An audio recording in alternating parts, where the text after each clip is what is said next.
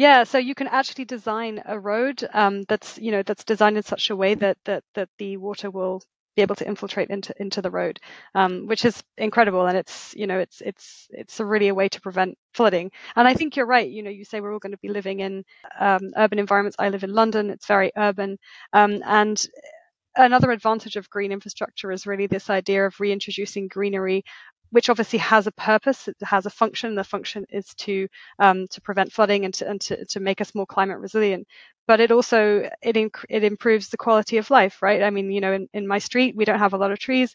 Maybe it'd be nicer if we had more trees, if we had more greenery, um, if I had a, a park that was closer that would maybe I don't know that it's functioning as a as a stormwater buffer, but actually for me it's just a park where I can go and you know ride my bike. Welcome to the Urbanista, where we discuss the water management challenges of Nordic cities.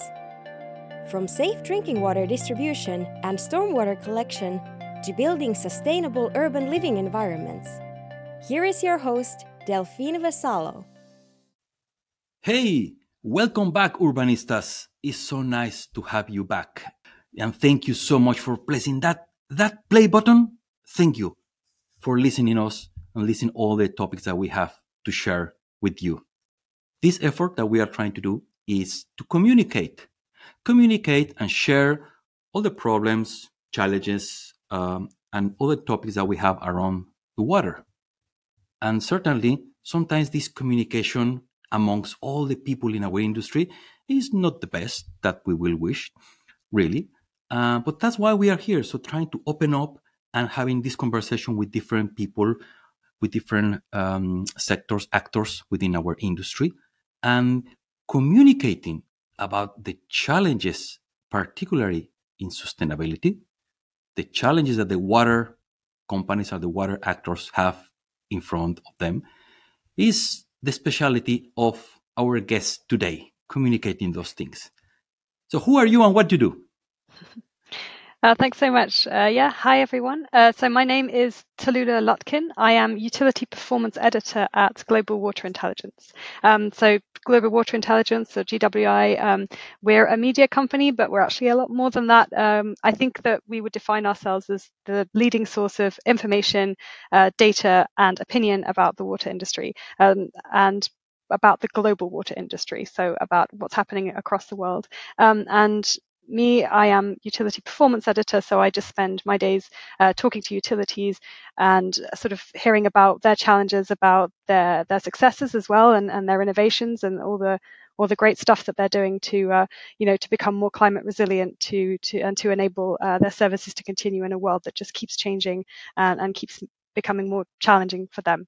Uh, so yeah, so I'm I'm here to yeah communicate about about utilities and, and talk about all the great stuff that, that they're doing. Yeah, thank you, Tallulah. Actually, because you already mentioned part of what Global Water Intelligence does. Uh, that's how we, we got in contact first, uh, because you have a lot of information, I mean, up to date or to the, yeah, uh, information, news about the water industry at large globally, but also you do research. Is that, is that correct? Yes, yes, By we do a lot of research. in collaboration with different academic or how how the research path, uh, piece goes?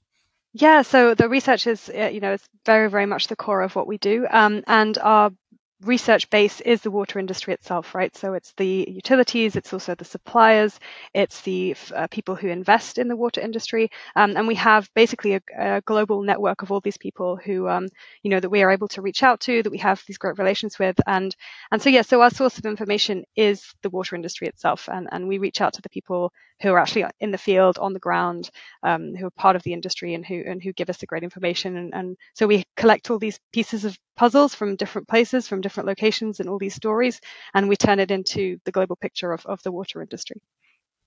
All right, that sounds uh, actually we will we'll go into into more details, and, and also we can we can put uh, some link to uh, GWI Absolutely. website um, in the show notes, and all these things about sustainability, the so-called green infrastructure. But starting, what how do we define what green infrastructure is? and uh, what is this, its role on, on helping the cities to become more resilient or climate change resilient, should we say? Mm-hmm. Yeah, that's a really good question. Um, I think green infrastructure is uh, it's a series of things. It's it's a, if you know it's a, a big package of lots of different things. Um, to define it, I'd say it's it's a way to integrate environmental features and nature, basically, um, into uh, in a designed way to be able to uh, become more climate resilient, right? So to um, manage stormwater flows, to prevent flooding. Um, but I think, I mean, I know all about water, but maybe green infrastructure has other applications as well uh, outside of water. But very much in the water industry, it's using those environmental features and just you know what nature already knows how to do, which is actually absorb water to manage those stormwater flows that maybe concrete is just not good enough uh, to do nowadays. Um, so yeah, green infrastructure can include a set of things. It's a whole matrix, so it can be very simple. It can be just soil. Um, so if you plant a tree, you've got some soil, and that's just kind of absorb the water. Or it can be very engineered, so things like permeable pavement. So that's very engineered product. Um, bioswale, so that's also very engineered with different layers of soils and capturing stormwater. Um, it can be very small. It can be a small rain garden on the top of a roof in New York, or it can be massive. It can be redesigning a whole marshland, uh, you know, in Louisiana maybe. Um, and it can also be urban. Again, it can be very sort of engineered into an ultra urban environment, or it can be coastal, it can be far off um, in rural areas. So it's really a whole matrix of, of different things that can be done. But every time it's really finding ways to not use concrete and not use big tunnels, not use um, big engineered um, things that need to sort of be installed and, and, and take up a lot of space, but it's really integrating nature, integrating green. So that's where the green comes from. Comes from well, yeah, because into we, what things doing. We humans, or actually the way in which nature was designed. Of course, the rainwater falls, and there's the absor- absorption call it infiltration the i mean the natural process of the cycle of the water that of course goes down and goes down the rivers or or ends up in some water recipient. And then we humans came into place and built this thing called cities which of course we cover everything with pavement or, or, or tarmac. We put all this concrete over like interfering really with the natural process. And but those cities are well they're already there not that we can get rid of the cities where we live, right? I was reading some uh, stats that, well, uh, very soon by 2030, almost 60, 65% of the world population will be living in, in these massive conglomerates of concrete. We already have them. We need to, what do we need to do? We need to re, um, uh, rebuilding. We need to add new green infrastructure. You mentioned something actually I didn't know this, this permeable how is it permeable concrete? Permeable pavements. Yeah that's right. So uh, yeah so you can actually design a road um, that's you know that's designed in such a way that that that the water will be able to infiltrate into into the road um, which is incredible. And it's you know it's it's it's really a way to prevent flooding. And i think you're right. You know you say we're all going to be living in in in um, urban environments. I live in london. It's very urban. Um, and another advantage of green infrastructure is really this idea of reintroducing greenery which obviously has a purpose, it has a function. The function is to um, to prevent flooding and, to, and to, to make us more climate resilient. But it also it inc- it improves the quality of life, right? I mean, you know, in, in my street we don't have a lot of trees. Maybe it'd be nicer if we had more trees, if we had more greenery, um, if I had a, a park that was closer that would maybe I don't know that it's functioning as a as a stormwater buffer, but actually for me it's just a park where I can go and you know ride my bike but it also functions as something. So that's really that double function as well of of, of green infrastructure to, to you know to help us be climate resilient but also improve that urban quality of life that we all kind of want um, when we live in cities. Yeah, actually, now that you are mentioning that, uh, a couple of couple of weeks or a couple of episodes ago, we had uh, uh, an urban designer, Baby Rabio, who actually he, she's uh, award winning because of the design that she has brought this urban mobiliary, which is a bench made of renewable materials, wood, amongst other things. The greenery or, or the part where goes some small tree, and of course the rain garden under. So it it's it contributes to the aesthetics of the place, the square or wherever they place them, and it has a a functional purpose, of course, absorbing the, the storm water and the nurturing with that same water, that same bush or tree or whatever was there. So it, it stays there. Uh, of course, if there's some excess water, okay, goes down and well to the normal to the normal drain. But that is the yeah, that's the way we have seen many municipalities or, or cities are approaching this reusing the water, like cir- applying circular economy um, principles to mm-hmm. reusing stormwater or harvesting, should we say, harvesting stormwater to use it for other purposes. So, have you seen, have you reported any of these cases? Yeah, absolutely. So, uh, so yeah, I just wanted to come back to what you were saying because it's so interesting when we talk about going from grey to green. That it's we use it as a metaphor, but actually it's very visual. You literally go from a grey urban environment or a grey basketball court to a green something that's absorbing and looks green as well so uh, so yeah and uh, and like like you say um, stormwater isn't just a nuisance it's also a resource um, there are lots of areas that are um, very water scarce and i think that something that's really important to remember is that when we talk about climate resilience, we tend to talk, okay, so we talk about not enough water or we talk about too much water. Um, but actually, and those aren't necessarily two separate places, right? So I think there are areas, uh, particularly in the US, California and Texas, where they have a lot of water scarcity. There are times when they have droughts, but there are also times when they have extreme flooding and extreme uh, water events. And so, in the same in the same location.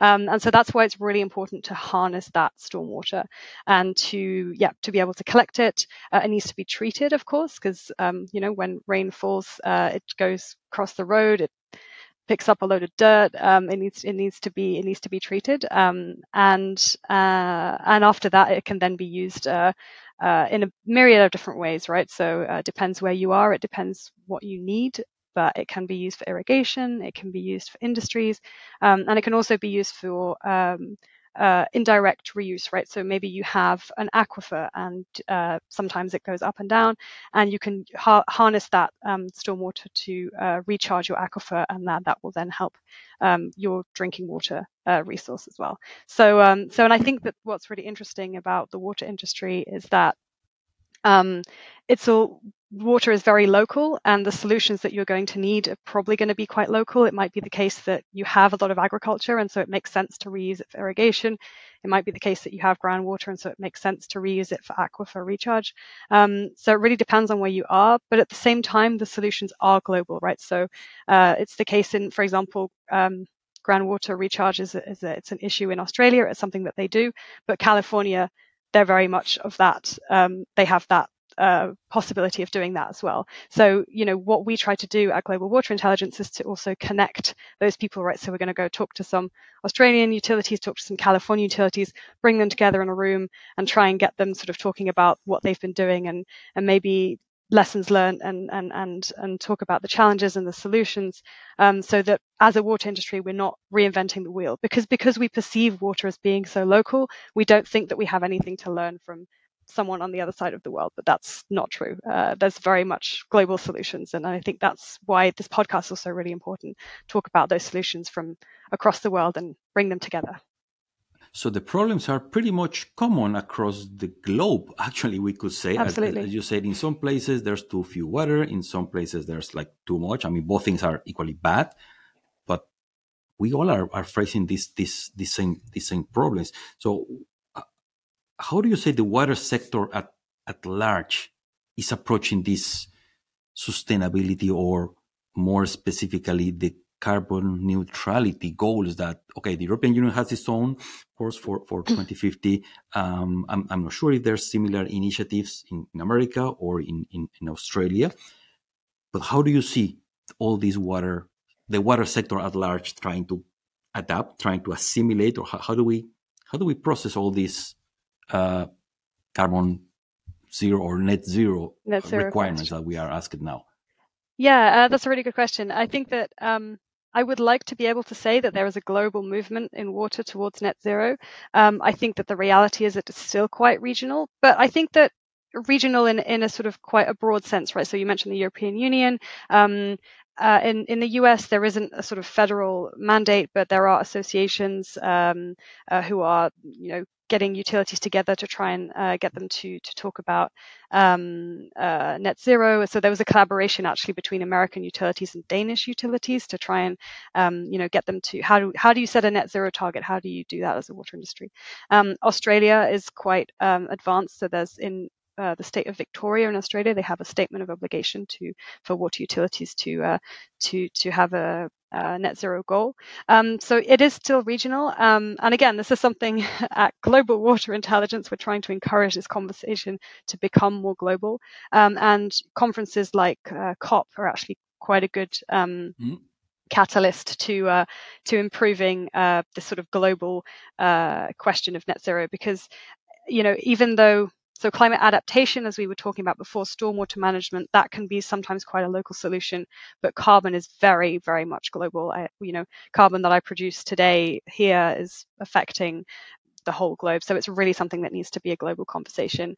Um, there needs to be more global governance. There needs to be, yeah, more more discussions between utilities, but between governments on this, um, because we know that water is 80% of adaptation, but it's also 2% of carbon emissions. So Water and wastewater infrastructure is 2% of carbon emissions. That's as much as the aviation industry. So when we talk about, you know, planes, water and wastewater, pretty much the same in terms of carbon emissions. So there really needs to be a conversation globally about achieving net zero specifically at a at a water and wastewater level um, to, to really help mitigate the impacts that we're already seeing.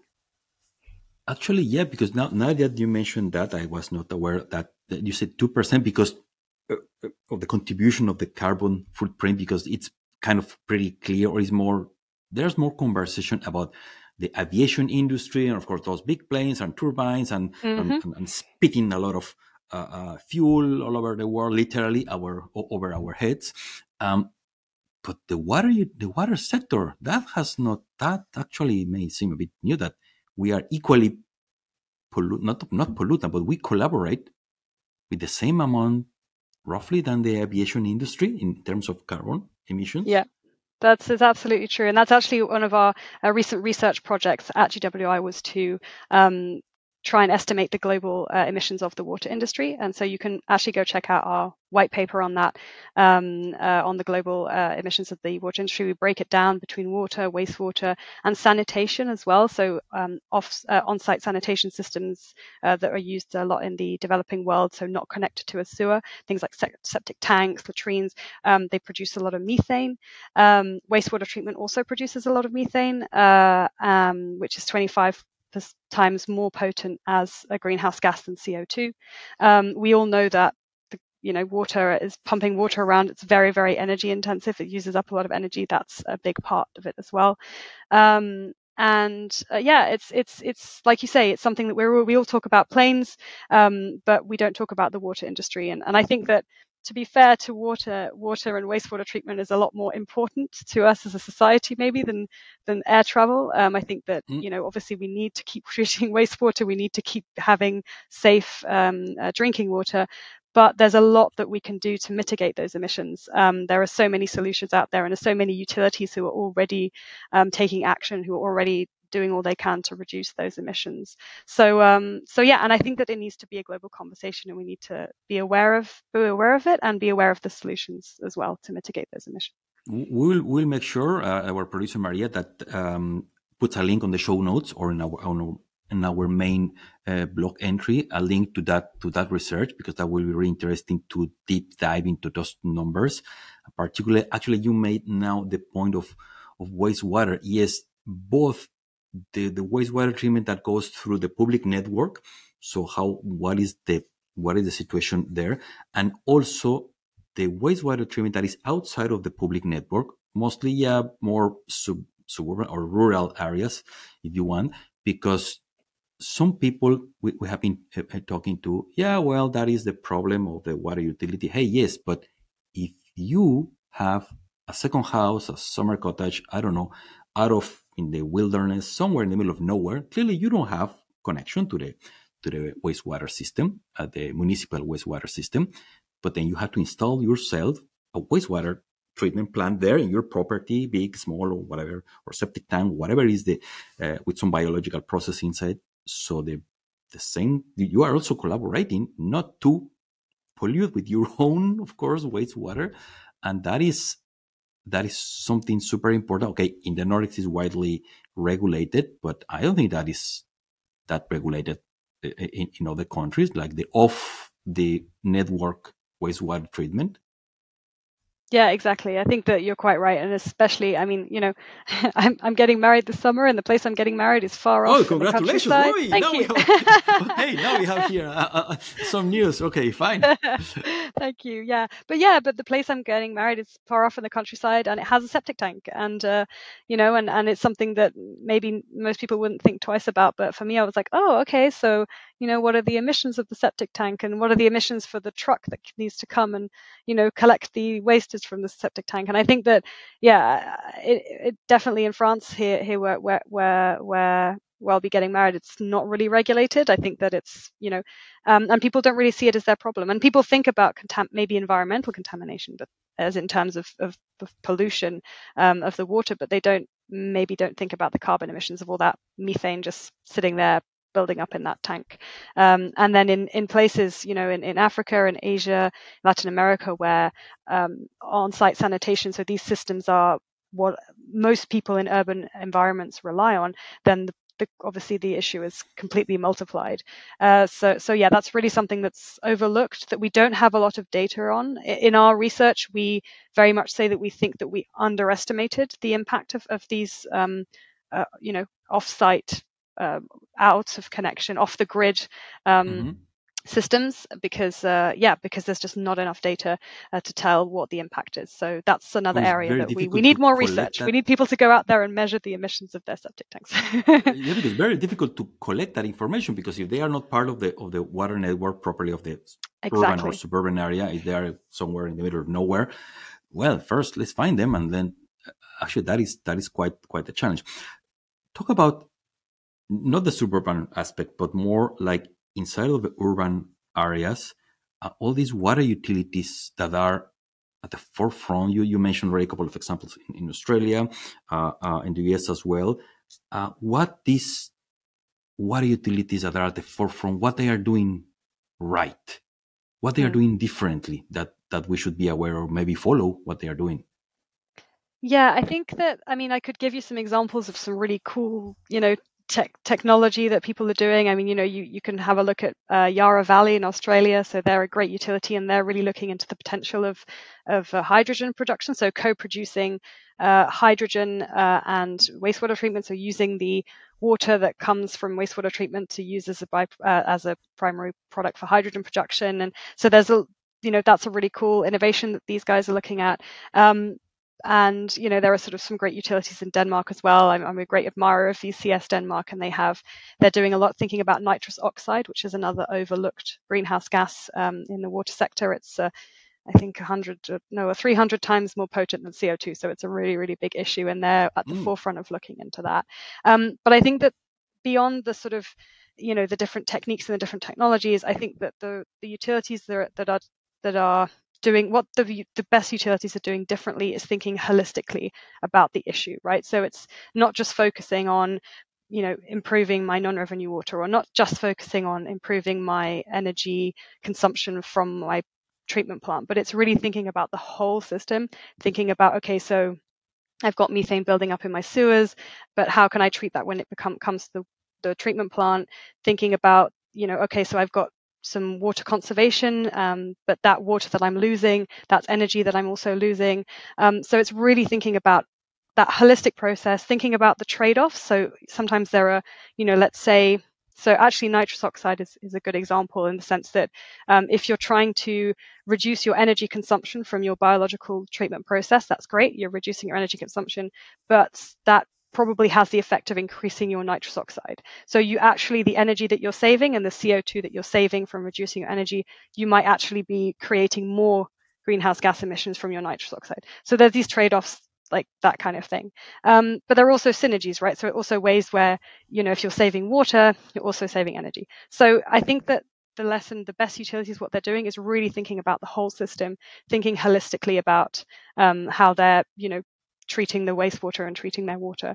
Um, and that's really the best way to go about it. And beyond operations, thinking holistically as well about resources about you know we talked earlier about stormwater uh, management so you know going back to that thinking about okay so i've got this resource and how can i use it and how does that fit within the system that exists um, so yeah so i think that the answer to your question is really thinking holistically and thinking about synergies and trade-offs is, is the best way to to solve both the climate um, mitigation and the climate resilience uh, issue.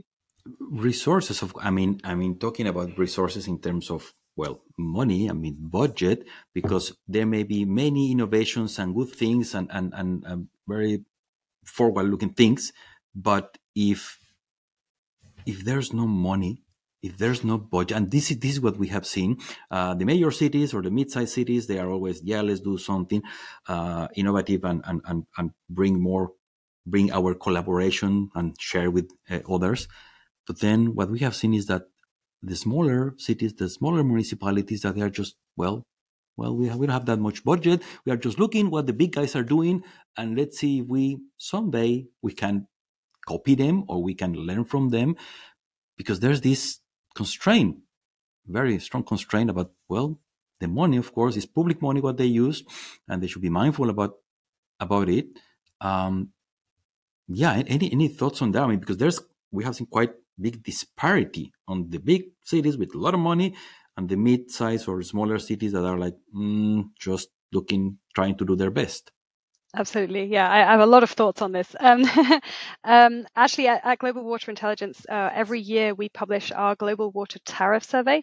So it's something that I work on every year, um, and it's what we try to do is record the um, basically how much people pay. So what does you know what does a water bill look like in San Francisco? What does it look like in Berlin? What does it look like in I don't know, um, Bangalore. So all these different places. And we, we collect data on water tariffs for over 500 cities across the world. Um, and so we can really get a global picture of um, how much water costs. Um, and I think that, you know, some of the takeaways that we've had, so we've been doing it for over 10 years now. And so we've got some really good trends coming out of the 10 years. And I think that what we've seen is, first of all, that tariffs, water tariffs really don't they're just barely keeping in line with inflation. And that was the insight from last year. And since last year, obviously, as we know, inflation has gone up massively. And so I think that when we'll be looking at this year, um, uh, it'll it'll it'll really be an issue that that that water tariffs just aren't even keeping pace with inflation. Are we so are we paying issue. too little? Are we, we paying, are paying too little for the water? Yes, we're paying much too little for water. Um, it's it's I think it's a big issue uh, globally.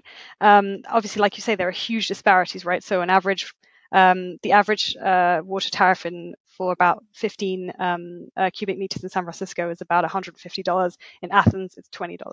So, you know, there's a huge disparity in how much people pay for water. Um, and maybe in San Francisco, they're probably getting it about right. But I think that most people listening to this would think that a, you know, a 150 or $200 water bill a month would be excessive. But actually, that's what water costs. Water is extremely um, capital intensive. It requires a lot of infrastructure. As we know, it requires treatment plants, it requires pipes, it requires pumps. Um, it, and people obviously want their water to be great quality. They want to be able to turn the tap. They want to be able to drink out the tap.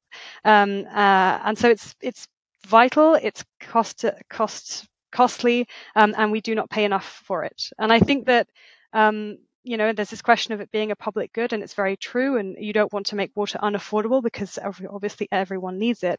Um, but I think that what we've seen across the utilities that we talk to is that um, the ones that do a lot of community outreach and that explain these issues and that say, look, we know you you want your water to be good quality and, and we know it's important, um, but it's expensive. And explaining that to the community makes them understand the importance of water. So I think that the solution to that is really, yeah, this to do more outreach to, to raise the profile of water to the, to the ratepayers to the community that's the most important thing to do um, I think I heard someone in the, at the Global Water Summit that we had a couple of weeks ago was comparing water operators to mushrooms because they're always in the dark and nobody sees them.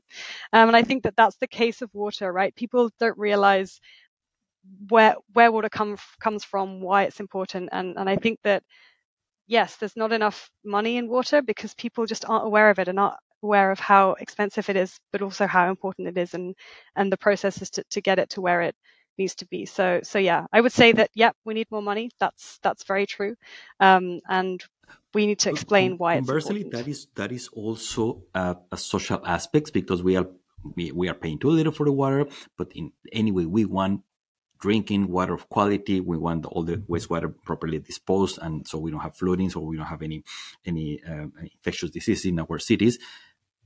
But I don't want to pay. Of course, I want all those things, but I mean, this is part actually one of the uh, was one of the big topics when we were last year in the International Water Association uh, World Congress in Copenhagen. So that was one of the one of the key things. So how much is how how, how much is too much?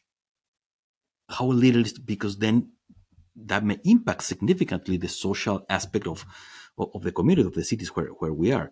And uh, yeah, it seems that yeah, this conversation keeps keeps on going. And actually, yeah, now that you mentioned, yes, we are aware we are recording this in um, um, May 2023, but just a couple of weeks ago, you have your summit um, uh, in Berlin. So, what was what what which were the key takeaways in your in your mind? Which was the buzz, and which were the key takeaways that all the global water leaders were discussing there? Yeah, it's a good question. Yeah, so we had our Global Water Summit, that's right, in Berlin a couple of weeks ago. And, you know, as I said, as Global Water Intelligence, what we do is try to get people together to have those conversations. And so the Global Water Summit is really the catalyst for that. It's incredible. We have people who come from all across the world. We have utilities. We have um, people who work, work in water for industries as well, right? So, you know, who, who's the water sustainability director at Coca Cola, you know, these kinds of things. Obviously, the suppliers, the water technology people. Um, so yeah, so it's really a great event and it brings everyone together and and I and yeah, and so in terms of key takeaways, I think that it's kind of what we've been talking about. Obviously, climate is the biggest concern for everyone. Um, climate mitigation, yes, but especially climate uh, adaptation, right? So making making cities resilient, making water utilities resilient, and then that finance aspect as well like how do we pay for it how do we get the money how do we i think that it's about catalyzing the money as well it's right right sort of making the most of, of what's available um, and i think that the the key takeaway was really this this idea of of the global water industry so we had um, uh, one of our keynote speakers was uh, Johan Rockström from the Potsdam Institute, and he's just published some new research uh, which is fascinating about um, atmospheric uh, river flows. So this idea that, again, we we talk about water as being local, but in fact we have his research shows that water flows across the world. So you know the, the way that you manage your water and your forests on one side of the world is going to have an impact on the rainfall patterns you know a continent away. And so it's really this idea of it being global and and that and that because it's global we need global governance and we need global awareness. Um, this idea that yes flooding is visible. Obviously when flooding happens everybody sees it but what we don't see are the water utilities who are who are actually who are actually um, helping to prevent that flooding and, and then managing that flooding and treating the the water that, that that that is a result of that flooding so i think it's really raising the profile of water, raising the profile of water as a global issue, um, is, is, was really one of the key takeaways. Um, uh, and yeah, and also the, you know again those synergies, right? The synergies between um, you know yes, we need to pay for it, but there's also an opportunity. There's a lot of investment opportunity in water. Um, water is obviously a growing sector because people, you know, we need to be more resilient, and we're seeing these huge um, uh, packages coming out of the US, out of Europe, to help uh, water utilities become more resilient. And there's there are opportunities. There are opportunities for technology, opportunities for investment, opportunities for infrastructure. Um, so yeah, so it's and I think that all that stems from making people aware of the importance of water and of the opportunities that are there as well, and that will just catalyze investments. Um, well, that's the hope anyway. It is incredibly surprising, or not surprising maybe, but it's, it's fascinating how everything is connected and what you just were mentioning what happens in one part of the world with the water can impact pretty much a continent away all mm-hmm. the people like far far far away from from what the origin the original uh, incident was or the original situation was. It is all interconnected. What is not interconnected because we have countries we have boundaries we have is the legal framework. Each one is okay doing trying to do their best on on on, on legislating and, or controlling or all these things but of course the legal framework is quite varied um, across across across countries was there anything uh, touching the legal frameworks in, uh, uh, in, in that in that summit we are hearing particularly in the nordics in sweden the drinking water normative. Everybody's talking about that and what is going to be, which are the certifications that every single component that touches the water, of course, drinking water needs to be compliant and certified and ASO and, and ISO and Nordic Polymark and all these type of things. Was there anything in terms of legal framework that we learned from the summit? Yeah, so a lot of conversations about regulations. Um, I think that I was speaking to a, a, an Italian utility just a couple of days ago, and, and they were saying, you know, we never get bored in the water industry because there's always a new regulation, there's always a new framework, there's always a new limit that we have to comply to, whether that be for water quality, um, you know, in terms of drinking water, or whether that be for uh, wastewater effluent. So he said it's always there's always something uh, something to, to comply with. Um, and I think that yeah, regulations are a huge driver in the water industry. You know, the the, the these these that you know the European Union or, or the or, or federal uh, decisions in the US are, are, the kind of things that drive investment in the water industry because you need a new technology to remove a new pollutant or you need to, or, or, to comply with with with drinking water. Um, and I think that I think that those regulations are accelerating significantly. Um, and and yeah, and the, one of the big, big conversations is obviously around uh, micropollutants and around PFAS. Um, mm-hmm. That's a big conversation that's happening in the US. Um, and one of the things that we're hearing from the European utilities is, is they are saying this is going to be coming to us very soon. You know, stay tuned for a water utility near you. Um, this, you know, this PFAS uh, is, is going to be something that the European uh, Euro- European Union is probably going to want to regulate. Um, whether they'll go the same route as the United States is an open question because there's a lot of debate about um, the EPA in the US being way too uh, aggressive with their limits, and people again, we're talking about affordability and about small utilities. Um, the United States has over 65,000 water utilities, so that's hugely fragmented. A lot of them are tiny, tiny, and they can barely afford to do their operations. And so they're saying, well, how are we going to afford to comply with these limits? And so there's this even these worries about these new PFAS limits bankrupting utilities in the US. Um, so obviously we don't want that to happen in Europe, and so maybe the European Union will be able to learn the lessons of how the US is dealing with this. Um, but in the European Union, obviously there are other conversations, right? So in the European Union, there's a lot more talk about microplastics, about pharmaceutical components, um, and again, sort of new regulations coming in to, to regulate those um, those those aspects. Um, so yeah, it's it's a very big conversation. It, it, goes back to the issue of money because the more regulations you have, the more you have to invest in better and and and and, and more precise technologies to, to remove the the whatever pollutants you need to remove.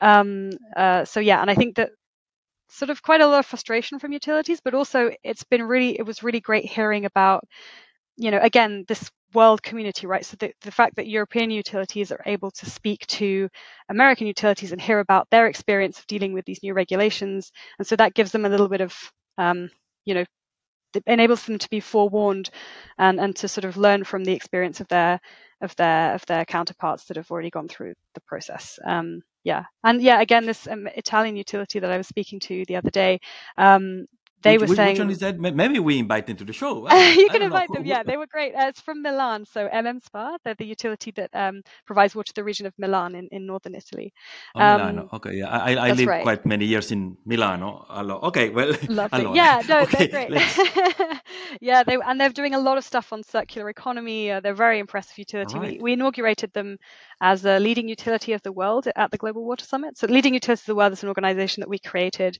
for utilities to really the best utilities, the most innovative utilities to come together. And so it's a network that we've created. And um, so Milan was one of the new uh, inaugurated utilities this this year.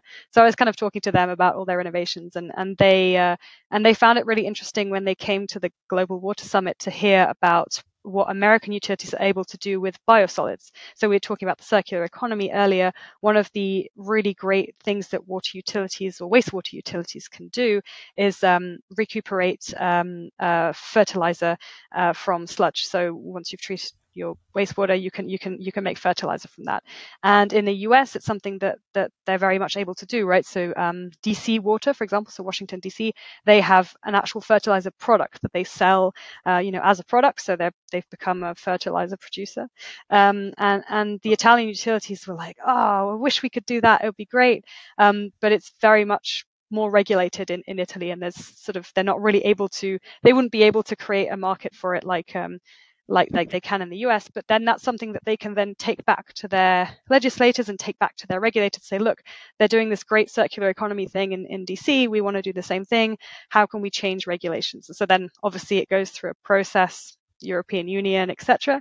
But but yeah, it's really interesting to see those those conversations happening and realizing that we can the, the utilities can maybe you know be a catalyst of change for regulations rather than being a passive receiver of of of regulations and having to just uh, you know react to the regulations that maybe they can be at the forefront of it as well so yeah because one, one interesting if you want crossroad is this regulation from one side and all the sustainability requirements that now uh, the, the, the, water utilities or the water sector at large are trying to, to, to comply with and in terms of the procurement or, or the tendering process, whatever. So we have seen already several um, initiatives or several utilities that they are taking on their own because they are, are conscious they are they are trying to do it on, on, their own to raise the weight in the normal public tendering you know there's different criteria product availability uh, price of course and one item that we have seen growing is the sustainability aspect. Prove me that you have, or show me that your company, your, your in our case, industrial manufacturer, uh, how sustainable you are in producing the materials that I will use for, for my, my project. The product itself, the carbon footprint of the product itself that they are putting, which type of materials are they using? Plastic, concrete, uh, steel. Um, of course, there are different types of footprint that those uh, each one of those materials have. Um, have you seen anything? What what are the the water utilities doing or thinking in this purchasing criteria, this tendering mm-hmm. criteria, applying their sustainability? Yeah, that's a really good question. something I've been really interested in, right? Because for me, like we were saying about these net zero targets earlier, for me, if you can't integrate the carbon footprint into your procurement process, then you're never going to achieve net zero because everything that you that's the procurement process is the basis for everything that you build and everything that utilities have, right?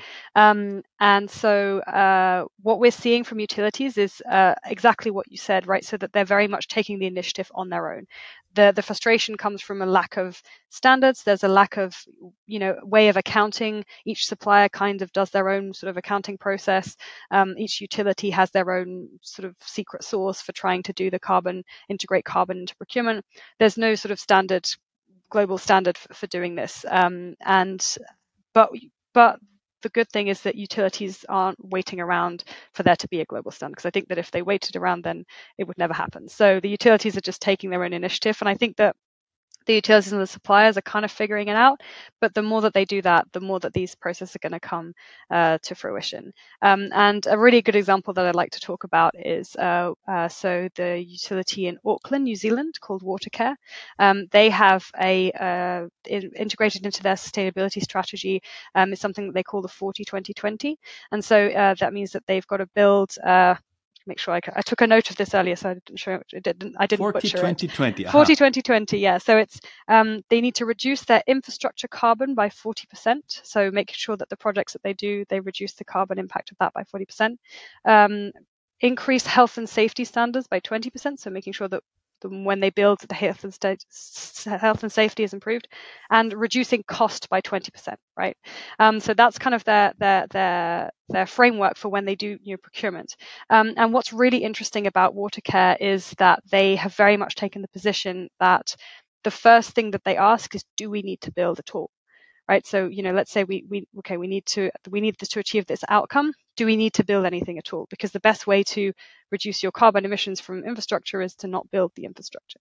Um, and so, and, and obviously that's kind of quite a radical position. I don't think many utilities are taking that um, that that position. And obviously, you know, it also kind of puts them in conflict in with their suppliers because if they say to themselves, well, actually, we don't need to buy anything from you, well, that doesn't create a great relationship. Um, but they're really working on that. So what they're doing is working with the suppliers to to you know to to understand that strategy, understand that it's actually in everyone's uh, interest to do that. Um, and yeah, so that's kind of I think that's probably the gold standard in terms of um, uh, integrating carbon footprint into procurement. It's quite radical, but uh, but yeah, they're making it work, and uh, and uh, yeah, so so that's a great example. Sorry, are they considering this this carbon footprint reduction from the point of view of starting the project, purchasing whatever they need to uh, to buy? So is that the only the only how to say it in time when the time of the purchase and starting the project and building whatever we need to build, either building new or renovating, uh, is that what the, the limit that they are putting, or the total life cycle of the that given infrastructure? So, what is the in the next 50, 100 years? I don't know. Okay, this is we we are not going to be here for sure, but what is the total carbon footprint on, of that project in the span of 50, 100 years? Are they also considering that? Yes, that's very much their approach. So, uh, and I think that's really interesting as well. And when we talk about um, the procurement process and how to procure and how to take into account the carbon footprint when you procure, right, is that probably the life cycle is actually more important usually than just at the point of purchase, right? So as you were saying, obviously you've got to consider um, how you know the manufacturing footprint of your suppliers, right? So like if you if you produce a pump, what is it made of? How you know how uh, how did you what's the carbon footprint of, of making that pump? But then once the pump is in the ground, what's going to be the life cycle um, carbon footprint of that pump? And and I think that being able to take both of those into account, well, it's something that Watercare does, and I think it's something that the best utilities are also doing, is really finding that balance between um, what's the life cycle cost and and you know does the life does the life cycle cost reduction offset the carbon footprint of manufacturing or not? Um, and it also comes into this question of replacing as well right? So does it make sense to replace uh, you know to buy a new pump that's a lot more efficient or should i just keep my old pump um, and then uh, make sure and that, that ensures that there's no manufacturing footprint from a new pump. Um, and I think that that's something that is it's really really the sort of almost the nub of, of the question, right? It's how do you balance between the manufacturing footprint and the uh, life cycle footprint? Um, and it's again lack of standard, the lack of data makes it really hard to figure that out. Um, you know, not maybe if your supplier doesn't know what the carbon life cycle cost is, well, how how can how can you figure it? How can you figure it out? Um, so so it's very much. I think we're at the stage where everyone, both the utilities need to force their suppliers to, you know, to have this data, and the suppliers themselves need to start figuring out what those what those footprints are. Um, so it's a collaborative process, um, but but it's one that's it's really the next the next big thing in net zero. You know, a couple of years ago we were talking about okay, how do I make a net zero roadmap? How do I how do I even map out those emissions? And now it's how do I make that happen in reality? How do pragmatically how do I do that? And that is really through the procurement process. What we have seen actually is, uh, uh, uh, as we discussed, the water utilities on their own, they are asking for environmental product declarations of the product. Mm-hmm. Right, perfect. So we provide them by the, the, product that we are we are delivering, whether the product is actually made of renewable materials, which is some something that, that we also produce. Okay, here got here you got the product, the uh, EPD that goes um, along that, but certainly there are there are third party verified documents, but as you said, sometimes there are different types of criteria. Wasn't that the, the EU taxonomy wasn't supposed to solve that? Yeah, I guess yeah, it was. But, but or we are always, not there. It's always more complicated. I think it's the thing. I think that it feels very much like we're in uncharted territory with all these things. Um, you know that there's always another. I know there's another always another criteria, always another metric that you need to complement that data. Um, and I think that the most important thing is to move fast and to yes, we we do we can rely on things that exist, like you say, like the European taxonomy, but we need that legislation and we need those standards to accelerate um, because otherwise we're, we're just not we're just not going to make it. And uh, yeah, it's a difficult process. So if we can if we can uh, summarize this conversation because I'm I'm I'm ta- I'm taking a few things. We need to move fast. You mentioned the holistic approach that the, the, the utilities need need to take. The legal framework, well, sooner or later they need they need to catch up because if if the actors in the industry are moving fast or faster than what the legislation is moving, and well, particularly in Europe, well, yeah, it takes time. It just takes time to to to issue a new a new regulation. So speed, holistic view, keep an eye on the legislation. What what else can we can we get? What would be your, your, your to round up this this topic, this conversation? Yeah, I think something that was sort of always in the discussion is this question of awareness, right? It's that I, you know, when I tell people about my job, they look at me blank. They don't understand what's a water utility, um, and I, I think that that's that would be my my really important um, uh, takeaway from all of this is that we're not going to achieve any of this if there isn't the political awareness, the the awareness in the public in the public's mind of of, of, of these issues of what water infrastructure is, of how important it is, how cool it is. I mean, you know, when you think about all this great stuff people are doing, right? They're they're using your your waste, the, the stuff that you flush down the toilet. They're making renewable energy out of it. I mean, how cool is that? As you say from you know? Italy, okay, from the US, yes yeah it's great and there's always all these great innovations um, and and i think that, that that yeah this question of raising the public profile raising the political profile of water is is absolutely it's it's the key to unlocking everything. It's the key to unlocking investments and it's the key to unlocking legislation.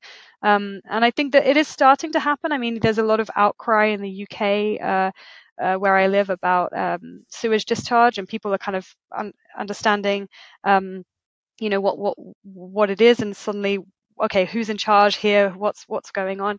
Um, and actually when we had our drought in the uk last year as well there was a lot of talk about uh, leakages and about non-revenue water something that mm. non-revenue water which i talk about on a daily basis and then suddenly people would say did you know that the uk loses 20% of its water through leakages? And i was like yes so we have data on this. This is my job. Um, and so yeah and i think that that's these kind of conversations are absolutely vital and it's really that that, that awareness aspect is is what's going to save water in my opinion we will save water Eventually, so. we will save the water. or water will save us. I don't know. Maybe both. well, maybe both. Tallulah, thank you so much for this super interesting conversation. No, thank and you. Thank for you. being for being with us. And I will kind of like twist your arm to commit you if within three or four months, I don't know, maybe yeah, towards the end of the year, we catch up again to see where we are. What are you seeing? What are the new researches that you are that working on? And yeah, because as you said, things is moving fast. We need things move do move fast. Yeah, yeah. And and and provoke this conversation between the actors of our our industry. Thank you very much, Tallulah, for all your That's time. Great. It's my pleasure. Insight. Thank you so much for inviting me to be on the podcast. It was really, really great. Thank you so much. Thank you very much, Urbanistas. There you go. This, the water will save us. Should we save the water? Let's think about that. Thank you, Urbanistas, for joining us today, and see you next time. Thank you for listening to the Urbanista podcast, a production of Uponor Infra, the leader in sustainable infrastructure solutions. If you found it interesting, why don't you share it with your colleagues? We all together can move our industry forward.